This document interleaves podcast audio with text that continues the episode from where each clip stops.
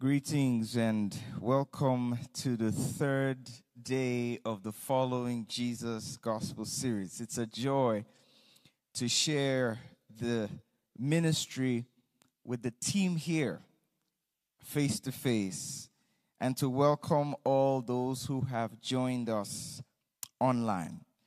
I trust that you had a good day and I trust that each day during this series you are learning more and more of what it means to follow Jesus.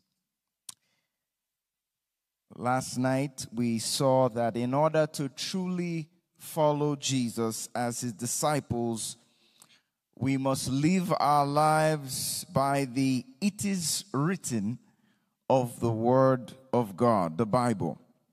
We must make reading and studying and memorizing and meditating and obeying God's word a priority in our lives. The Bible can be twisted for selfish reasons. We saw that last night. And so there is a need to be prayerful and diligent in seeking truth, God's truth. I'm aware that there is a link for if you have a Bible question or you desire to study the Bible deeper and further than after the series, there is a link that you can click, and Pastor West here and the team will connect to you so that you can study the Bible. You can be guided to discover God's truth. Tonight, I'll be speaking on the subject lost but found as we learn of following Jesus. And I want to ask that you join me again in prayer, asking the Lord to speak to your heart, to open your heart, to hear what He has to say, and to guide me so that I say what He would have you hear, what He would have me say in the way that He would have me say. So let's bow our heads as we pray silently. And when you hear the singing, wrap up the prayers. I'll pray and share the word tonight.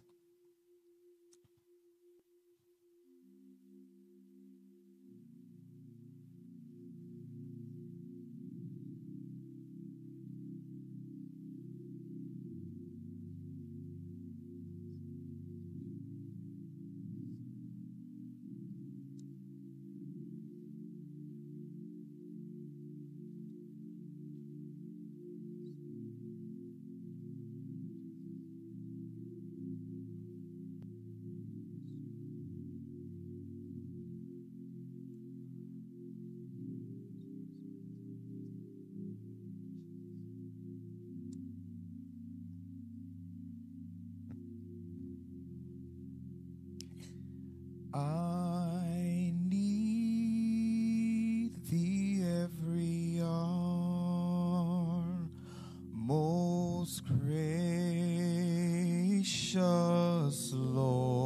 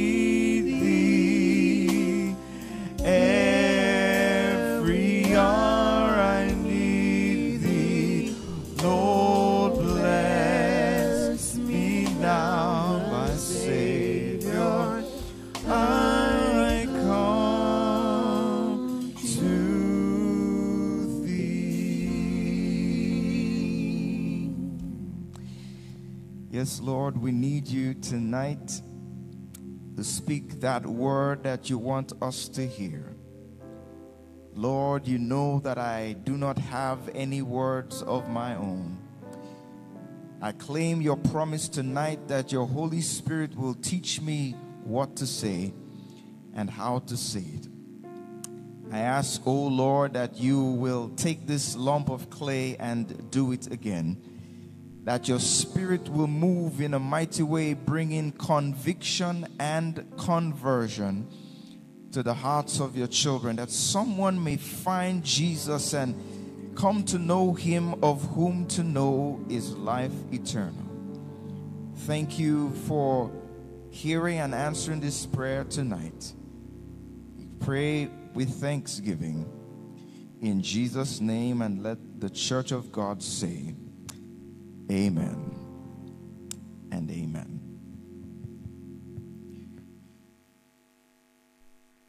The gospel tell us of the life of Jesus. And in order for us to know how to follow Jesus, we must understand how he lived and follow his example. Though many times we think of Jesus as a nice guy, Jesus as a gentleman, easygoing and peaceful. Jesus was actually a walking controversy. Jesus' actions were scandalous, were offensive, and challenged the established moral standards of society. Jesus shocked people and uh, his actions would make front page news. And that's what tonight's topic is about. The Gospels tell us that Jesus ate with sinners, with tax collectors and sinners. Turn your Bibles with me to Luke 15. That's where we will be tonight. Luke 15, verse 1 and 2. Then all the tax collectors and the sinners drew near to him to hear him. And the Pharisees and scribes complained, saying, This man receives sinners and eats with them. Help me, Holy Ghost, to present this message tonight. Uh, uh, Jesus eats with sinners. Now, many times we glance over that, but I hope that tonight you'll be able to catch a picture of what this is actually talking about. It's a righteous man uh, uh, sitting and eating with sinners. A righteous, holy man uh, eating with sinners. Now, in case you don't know, eating was the closest fellowship that you could ever have with anyone in those days. I think it's almost the same today. When you sit to eat with someone, it speaks to closeness. Jesus was eating with people who had a very bad reputation in society. Jesus was interacting with tax collectors, men who were known for collecting money from their own people for the enemy, for the Romans, people who enriched themselves at the expense of their own people.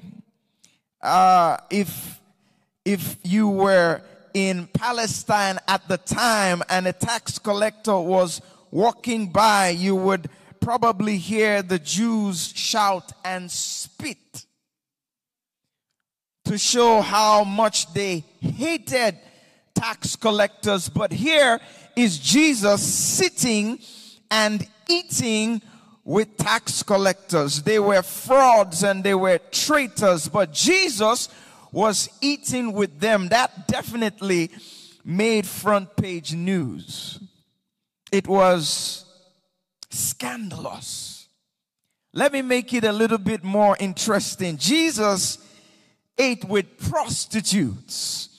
women who sold their bodies for sex to make money and a living, tax collectors and sinners were people who were looked down upon and cut off by the religious society and leaders because of their work and their way of life, because it was dishonest and immoral. And yet Jesus ate with these people. Let me bring it home where you can reach it. If Jesus were here today, he probably would be surrounded by half naked miniskirt clad ladies alcoholics and drug dealers, gangsters with tattoos and sagging pants below their buttocks with hidden weapons, outrageous hairstyles and fashion and body piercings, gays and lesbians. Are you beginning to get what I'm talking about tonight? People that you and I would be very uncomfortable being around convicts out of jail on parole. Jesus ate with sinners, scary but true. Jesus visited these people and ate with them, and watch this, they were comfortable in his presence.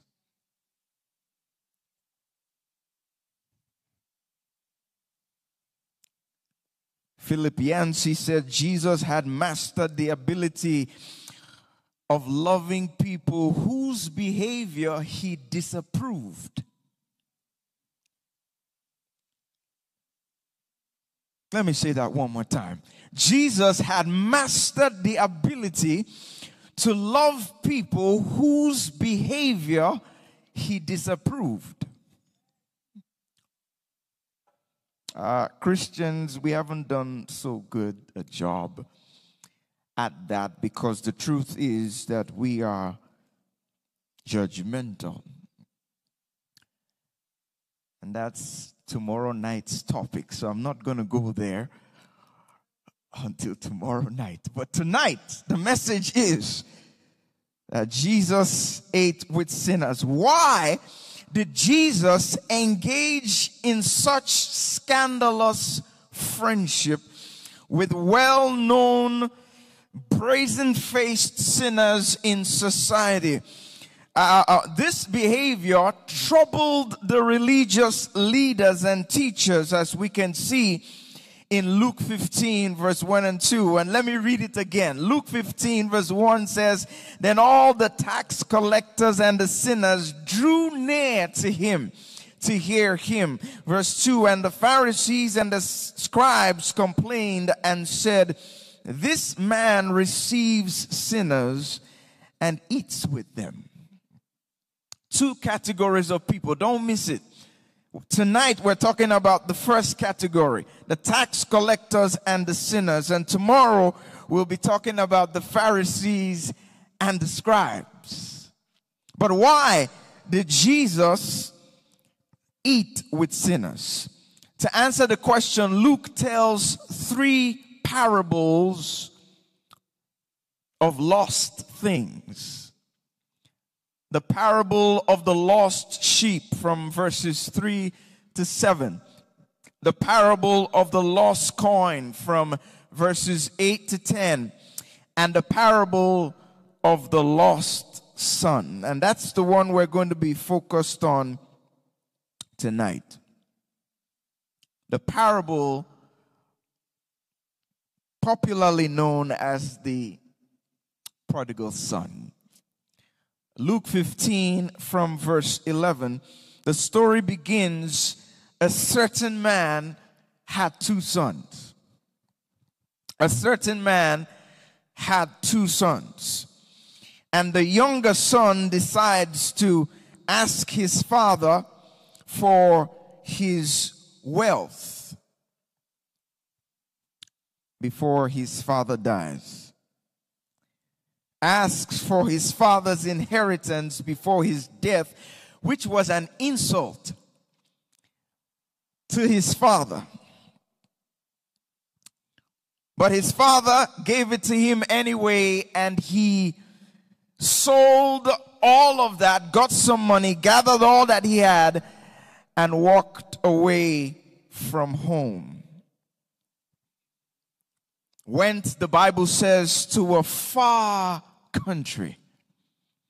Went away to a far country. That's verse 13.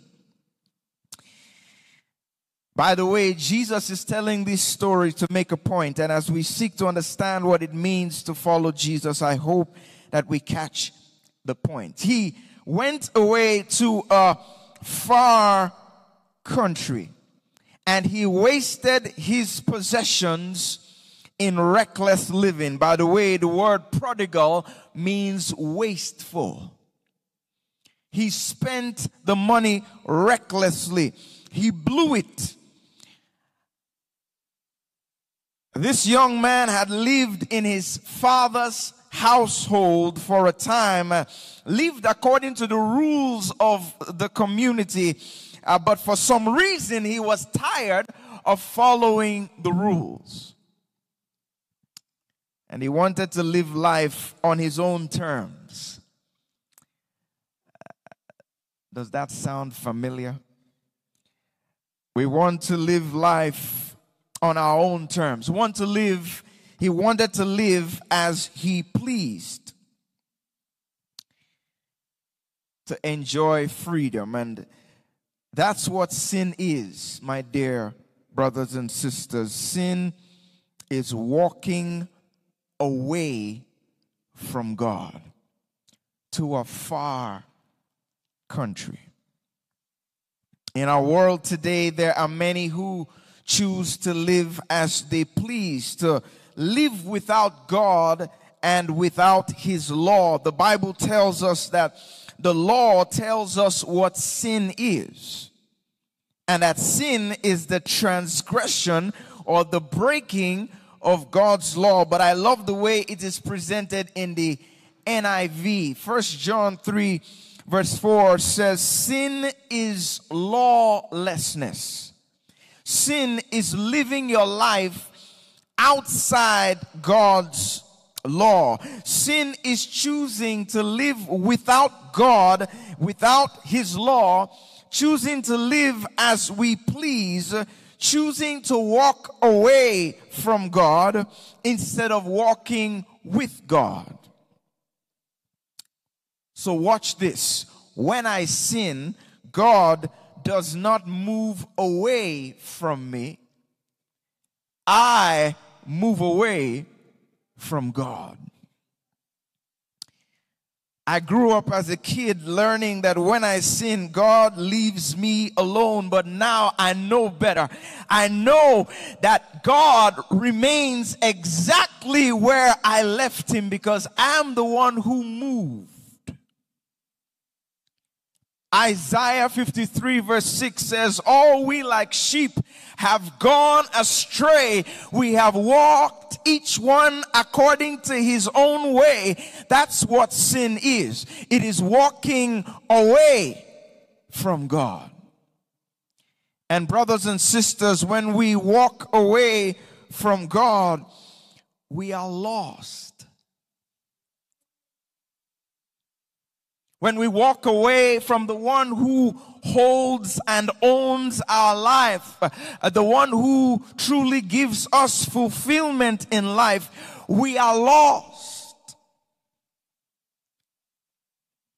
Uh, Proverbs 14 12 and Proverbs 16 24 and 25 says, There is a way that seems right to a man, but the end thereof is death and destruction.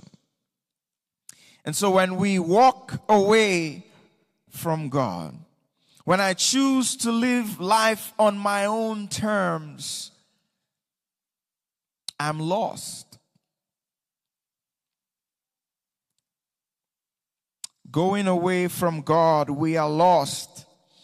Lost when we have walked far away from God like our first parents did, hiding from God and and, and God comes looking for them and says, Where are you?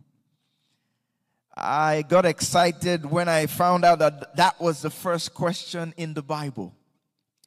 Genesis 3, verse 9 Where are you? And you see, God didn't ask because he didn't know. God asks so that they could recognize where they were.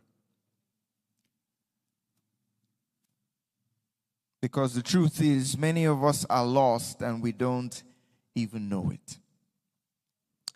But God brings a word to us, and that's why the word of God is so important. The word of God opens our eyes so that we can discern reality from God's perspective, as I shared last night. Last night, I shared that we have an enemy who wants to keep us from the Word of God. And when He does keep us from the Word of God, we are not able to discern what is true from what is false. We think that we're enjoying life, but we're lost. God's Word helps us to see that when we stray away from God by our choices, we are lost. It's interesting that this young man goes and he spends his father's money, his father's hard earned money. And I want to emphasize that. His father's hard earned money. Imagine saving preparing for retirement, putting everything together, and your son just takes it all and blows it away. And we're going to come to that towards the end of the story. Uh, uh, uh, brothers and sisters, that's what sin does. Sin takes God's gifts, God's resources, and wastes them.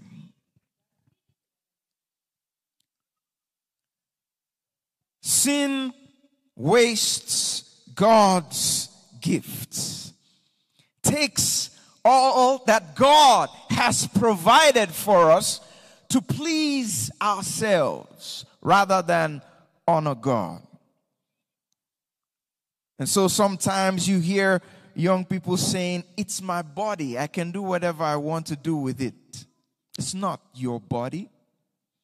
First Corinthians 6 19 and 20 says, You were bought with a price. So honor God with your body. It's interesting that all the evil that we do is done with God's blessings, God's resources, God's provision that we use against God and against his will. The story continues to state that very soon he spent everything that he had. This is verse 14, Luke 15, verse 14. He spent all that he had, and to make matters worse, a famine arose in the land. A famine arose in the land, so he not only ran out of money, the economy went bankrupt and there was no work. And, you know, uh, if you take time to read carefully the verses, it says that this young man was in trouble because he was in want. He suffered hunger. He begged for food. No one was there to help him. No one gave him anything. This is uh, verses 14 to 16. No one gave him anything. Another point to draw from this story is that sin has consequences. Sin has consequences. Turning away from God has consequences. And I, I, love to talk to young people. I love to talk to young people. And that's one lesson that I think that our young people need to get. It's not just for young people. It's for everybody, but I like to emphasize it to young people because many times we think we can do stuff and get away with it. but life. Choices have consequences. It's very important to remember that choices have consequences. And you see, even the forgiveness of God many times does not remove the consequence of our sins. We have to learn to live with the consequences of our sins. And we need to remember that every choice has consequences. But here's one that you probably haven't really thought about. And Lord, help me as I explain it tonight. Uh, the greatest consequence of sin is that it destroys the image of God in us. It destroys the character of God in us. The more we sin, the more we damage ourselves. Let me put it where you can reach it. You might lie to someone and never get caught and think that it's okay. But you see, the result of the lie is in you.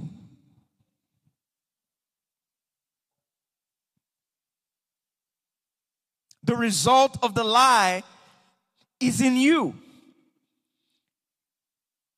I used to share with my students, and I have, I have one of them here with me, to say, if you cheat in a test and you never get caught, and you, you will continue to cheat, you will strengthen that habit of cheating and it will follow you everywhere you go.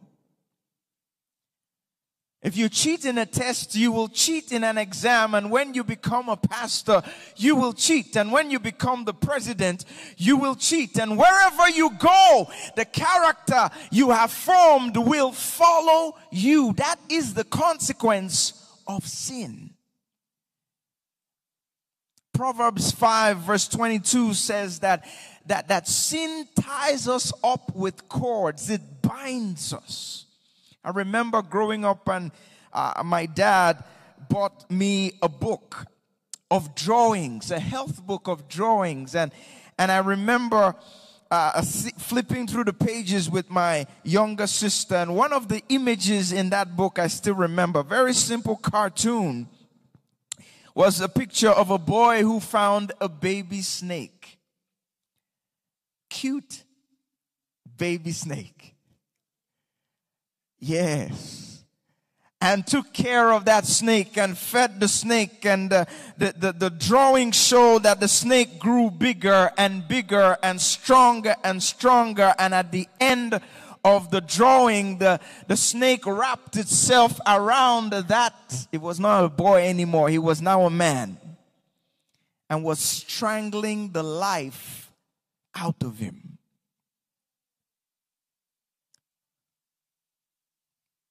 That's what sin does. The more we feed sin, the habit of sin, the more it binds us and begins to strangle the life out of us. And brothers and sisters, it's important for us to understand this point because many times we think that we can sin and get away with it. We think that, oh, God will forgive me. Yes, He will.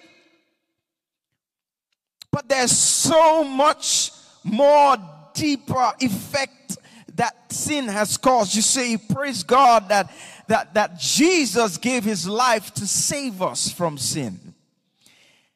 And what that really means is that is, is that the power of Jesus is able to restore what sin has damaged in us. I remember watching a series of videos and one of them about the power of media, the effect of media on the mind. And, and one of the videos showed the effect of pornography on the mind. And I never forgot it. Compared the brain of a normal man and a man who had fed his mind on pornography. And you know, it was amazing to see that the brain fed on pornography was smaller. It had shrunk and it had holes in it.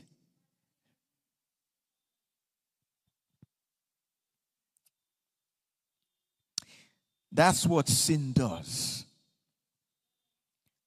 Sin destroys. And we may not see it, but God sent me here tonight to help us see how terrible sin is and how lost we can be. Sin is self destruction. Many times, God uses the consequences of our sin to draw us back to himself. For it is when this young man had spent everything he had that he came to his senses. Luke 15 tells us that after he came face to face with the pigs and began to long for pig food. And by the way, that's what sin does to us. It reduces the nobility and the dignity of God's image and character and reduces us to animal passions. When human beings begin to do things that even animals don't do. I've never heard of a gay monkey before. I had to say that.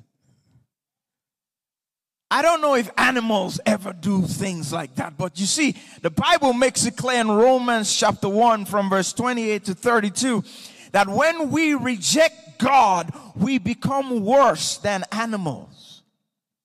That's what sin does to us, and that's what's in the story. The young man desires to eat pig food.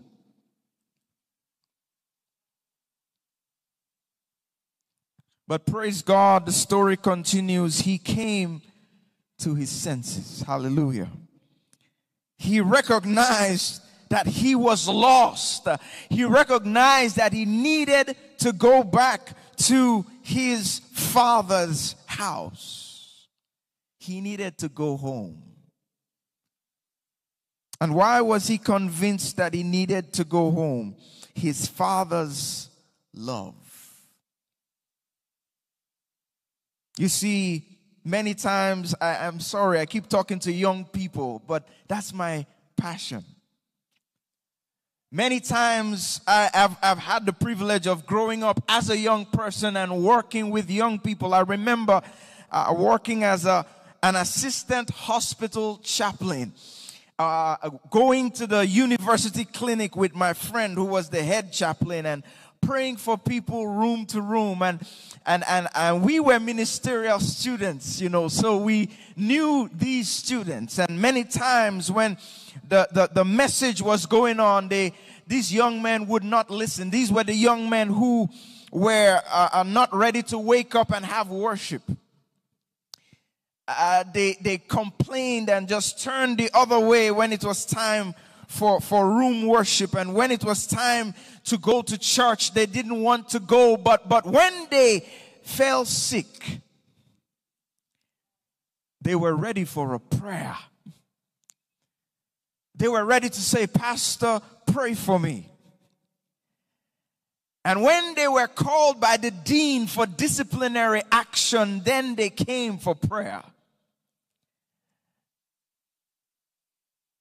C.S. Lewis calls pain God's megaphone. For many times when God is speaking, we don't hear, so he turns up the volume through the pain and the trouble that comes into our lives so that he gets our attention and helps us to see the consequence of choosing to stray from him. Uh, you may not be ready for God now, but when trouble comes, then we recognize that we are lost. But I'm here tonight to say you don't have to wait until trouble comes. Because Jesus wants you to come home to Him. And so this young man decides to go home. And that is a picture of repentance. And repentance leads to confession. Repentance leads to confession. Repentance takes place in the mind. That's actually what the Greek word for repentance is metanoia. It's a change of mind. And I love the illustration from this picture. Repentance is a U turn. So remember, I said that sin is going away from God. But repentance is recognizing that you are lost, going away from God, and then turning around and coming back to God. That's what repentance is. And that's what this young man decided that he was going to do. Now, you see, this young man was wrestling as you and I would, recognizing that he had blown all his father's money. It was a lot of money. And he was thinking, how in the world am I going to get back to my father? All right, I'm going to tell my father to put me on a payment plan. To do all the work I need to do so that I can pay him back. and, and, and, and I'm smiling because that's a lot of work. a lot of work that he probably would spend the rest of his lifetime. And you see, he said, You know what? I don't mind. I'm going to work my way back. At least that's going to make me acceptable to my father. And so he decides to go home. He prepares a confession that he would say to his father that we find in Luke 15, verse 18. I will arise and go to my father, and I will say to him, Father, I have sinned against heaven and before you. And I'm no longer worthy to be called your son. So just make me like one of your hired servants.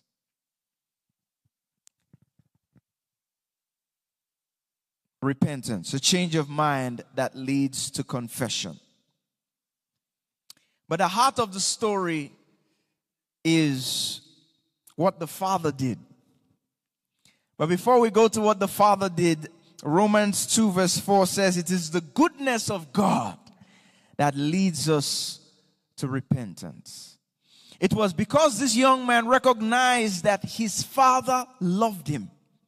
His father would take him home that convinced him to go back. He knew his father's character of love. And yes, we serve a God who loves us and still blesses us when we sin, making us recognize that it is not because of sin that God blesses us. He blesses us because of who He is, His character. And so this young man decides to go home. And the Bible says that afar, when the father stood and saw his son far away, this is Luke 15, verse 20 he arose and came to his father. And when he's, he was still a great way off, his father saw him and had compassion on him and ran and fell on his neck and kissed him.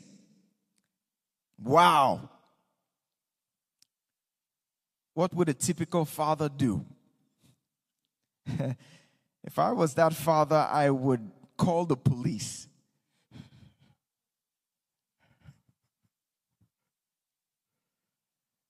I would call the police to put him in jail so that he could wake up some more. But praise God, that's not how the story ends. This father, watch this, this father was not just any ordinary man, he was a wealthy man, and he was an old man. Uh, and the Bible says that he ran. You see, rich men don't run. Rich men walk and are accompanied by some bodyguards and some entourage. But this rich old man pulls up his garments and runs to his son because you see I, I read a book on the jewish culture at the time and you see this boy's uh, uh, uh, crime uh, was not just a crime against his father but it was a disgrace to the whole community and so the, the tradition was that if he ever dared come back the community would meet him at the gate and break a, a, a pot to say, You no longer belong to this community. Literally, embarrass him, which is one of the things I think he considered before coming home. But watch this the father runs before anybody could dare say anything, before anybody in the community could come to shame and to embarrass his son. He runs to his son and he embraces his son in his dirty, stinky, smelling clothes and welcomes him home. Gives him a change of clothes, puts shoes on his feet, gives him a change of garment, puts a ring on his finger, restores his status, throws him an unexpected and undeserved homecoming party. Did he deserve to be welcomed? Nope. But he was. And that's what the Bible calls grace. It's one of my favorite words in all of Scripture grace. It is God giving us what we do not deserve. And so Jesus says that that's how the Father responds. That's God's response when a sinner turns back to Him in repentance and confession. But, but why did this father welcome his lost son home? Why did he throw him a party? The answer is, and don't miss this church, the answer is not because of what the son had done, but because of who the son was. Not because of what he had done, but because of who he was. You see, despite his sinful, shameful actions, he was still a son. Still loved, still cherished. Praise God that he loves the sinner, even though he hates the sin. And so, my dear brothers and sisters, you may be lost but you are loved by God. He loves you not because of what you do, but because of who you are. You are special to Him. And that was the answer to the question that the Pharisees and the scribes were asking Why does your master eat with tax collectors and sinners? The answer was because they are still of value to God. They are still of worth to God, just like that one lost sheep that got lost. And because of its value, the shepherd left the 99 and went through the heat of the day and the cold of the night to find that one and bring it back home. And the story says that when he came home, there was rejoicing. And when that woman lost the coin, she left all the other ones and she swept the whole house to find that one coin. And when she found the coin, there was rejoicing. You see, each story ends with rejoicing when the lost is found. And in this story, the same thing happens. This son is lost, but he's found. Jesus seeks to meet sinners where they are and to save them. And praise God, Jesus does not meet sinners as they are and leave them as they are. Uh, he leaves them better.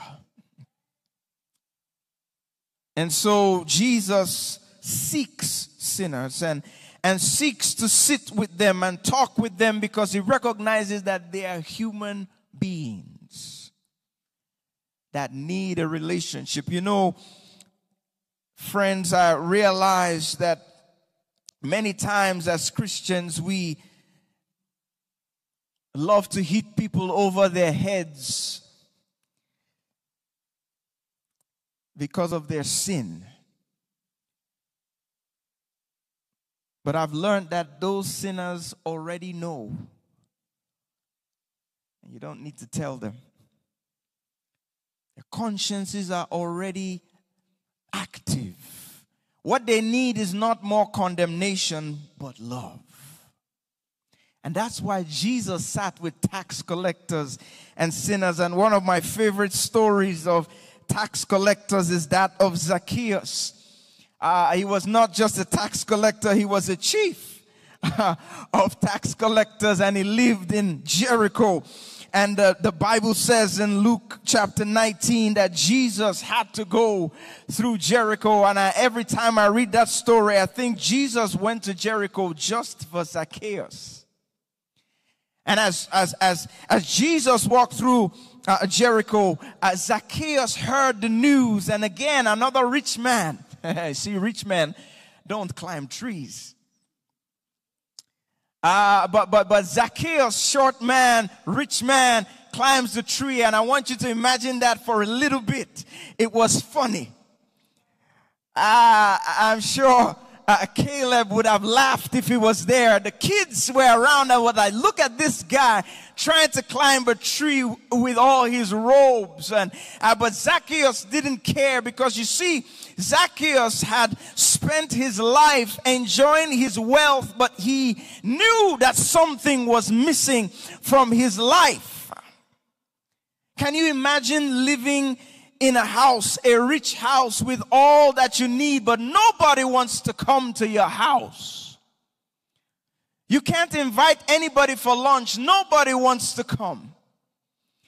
And so Zacchaeus has spent a lot of time eating all by himself. And Zacchaeus hears of this man, Jesus, and he's up on the tree and he is uh, waiting for Jesus uh, to pass by. And I, I, love this part. He, Jesus stops under the tree, looks up into the tree.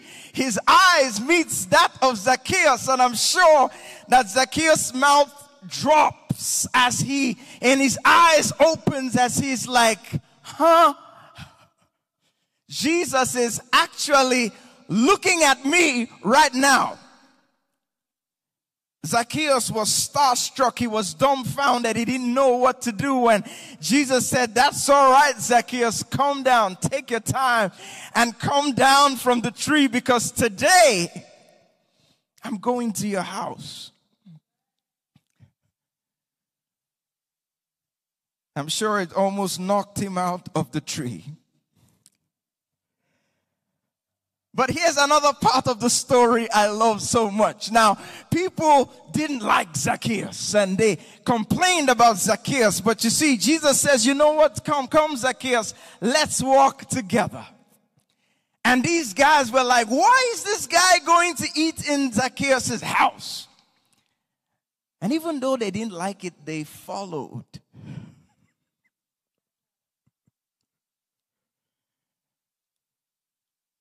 You see, tax collectors were bad guys. They were the guys you sat in the, that sat in the office and just waited for you to give them your money, even though you didn't have it. And they would sit there in all their pride and ask you for that money and ask you for that money and ask you for that money. And here is Jesus going to the house of this bad guy to eat with him. And Jesus sits with Zacchaeus, and I'm sure that when they sat at the table to eat, Jesus didn't say, You know, Zacchaeus, you're a bad guy.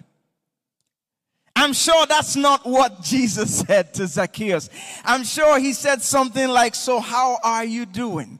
How is work? How are you faring? How is your health? How is your family? When last did you visit your parents? Talk about things that Zacchaeus would want to talk about. And here's another part of the story I love so much Zacchaeus on his own said, You know what, Lord? I realize that I've not been living right. And I want to do life differently. See, Jesus didn't have to tell him, he knew. And it's like that for all that are lost. They need the love of God. To love them even while they are sinning, but then to love them out of their sin. To show them that there's a better way to live. That's why Jesus ate with sinners. That's why Jesus spent time with the lost. Not to save them in sin, but to save them from sin.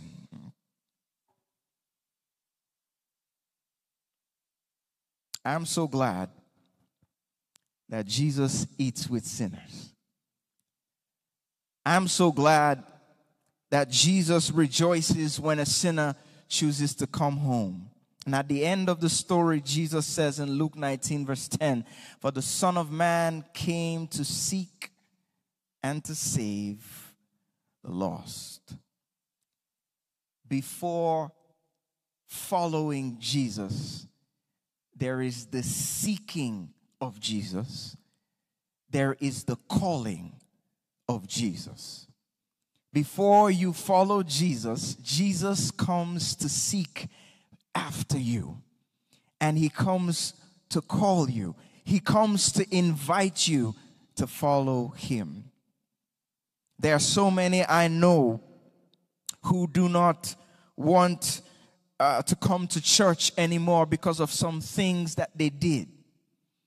Some who once knew the way but have decided to stray away from it. Many different stories of people who know where they are. They're like, like Zacchaeus, a lost sheep, knows that it is lost but does not know how to come home. The good news is that Jesus came to seek for you, to look for you, to meet you where you are, and to save you, to bring you home. I'm so glad that Jesus still seeks and saves the lost. He still seeks sinners. He still welcomes sinners. He still forgives sinners. He still restores sinners. He still celebrates and rejoices. When a sinner chooses to come home, he still says, rejoice with me because the lost has been found. Hallelujah, somebody. Many times you and I have lived like this prodigal son I have chosen to live my way or to do life my way, and I've ended up in trouble, but I'm so glad that God's grace still forgives and God's grace still restores, and it, it doesn't matter what you have done. God is willing and able to forgive you all your sins. First John 1 verse 9 says, if we confess our sins, he is faithful and just to forgive us our sins and to cleanse us from all, hallelujah, unrighteousness. He's faithful and just. He's always ready to forgive because it is his nature and his character to forgive. So, are you lost today? The good news is that Jesus is seeking to save you. Jesus is asking you to come home to Him. If you take God's forgiving grace, if you take God's grace today, He will restore you. Is there anyone who is willing to stop being lost and to come back to God today? to stop living as you please and to consider the unfailing love of God for you. Tonight is our privilege to invite you to come home to Jesus.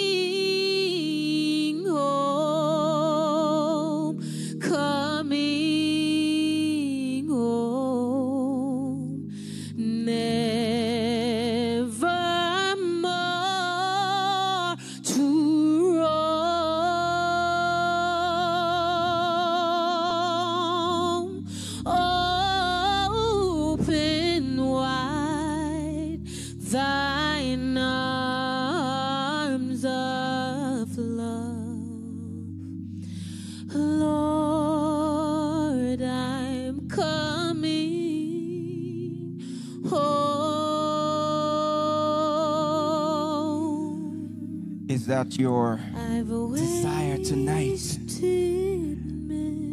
to say, Lord, I know that I'm lost and I'm coming home to you. There are links in the chat for you to click. You want prayer, you recognize that you are lost and you're asking Jesus to save you. Click the link and ask for prayer. You recognize that you are lost and you want to come home tonight.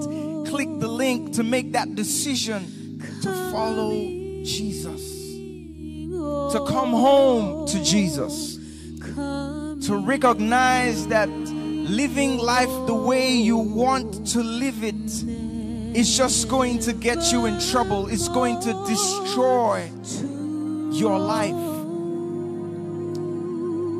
But the good news tonight is that Jesus is waiting to restore you. Jesus is waiting to embrace you. Somebody says Jesus loved you so much that he stretched his arms on a cross, waiting to embrace you as you come home, to forgive all, to throw a welcome party for you as you choose to turn around and come home, to turn around from going uh, to that far country, to stop and to recognize that it is the path to destruction.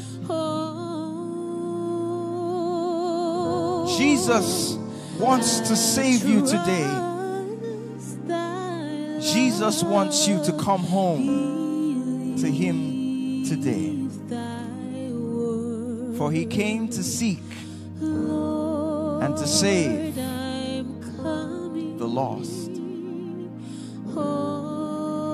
Choose Jesus today. Click that link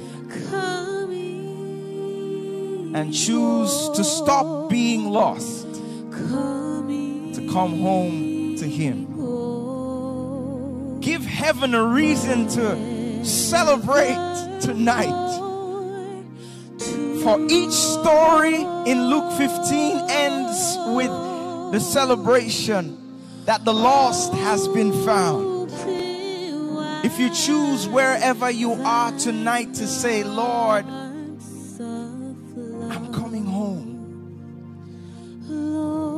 then heaven will rejoice as you choose to make that turn to Him.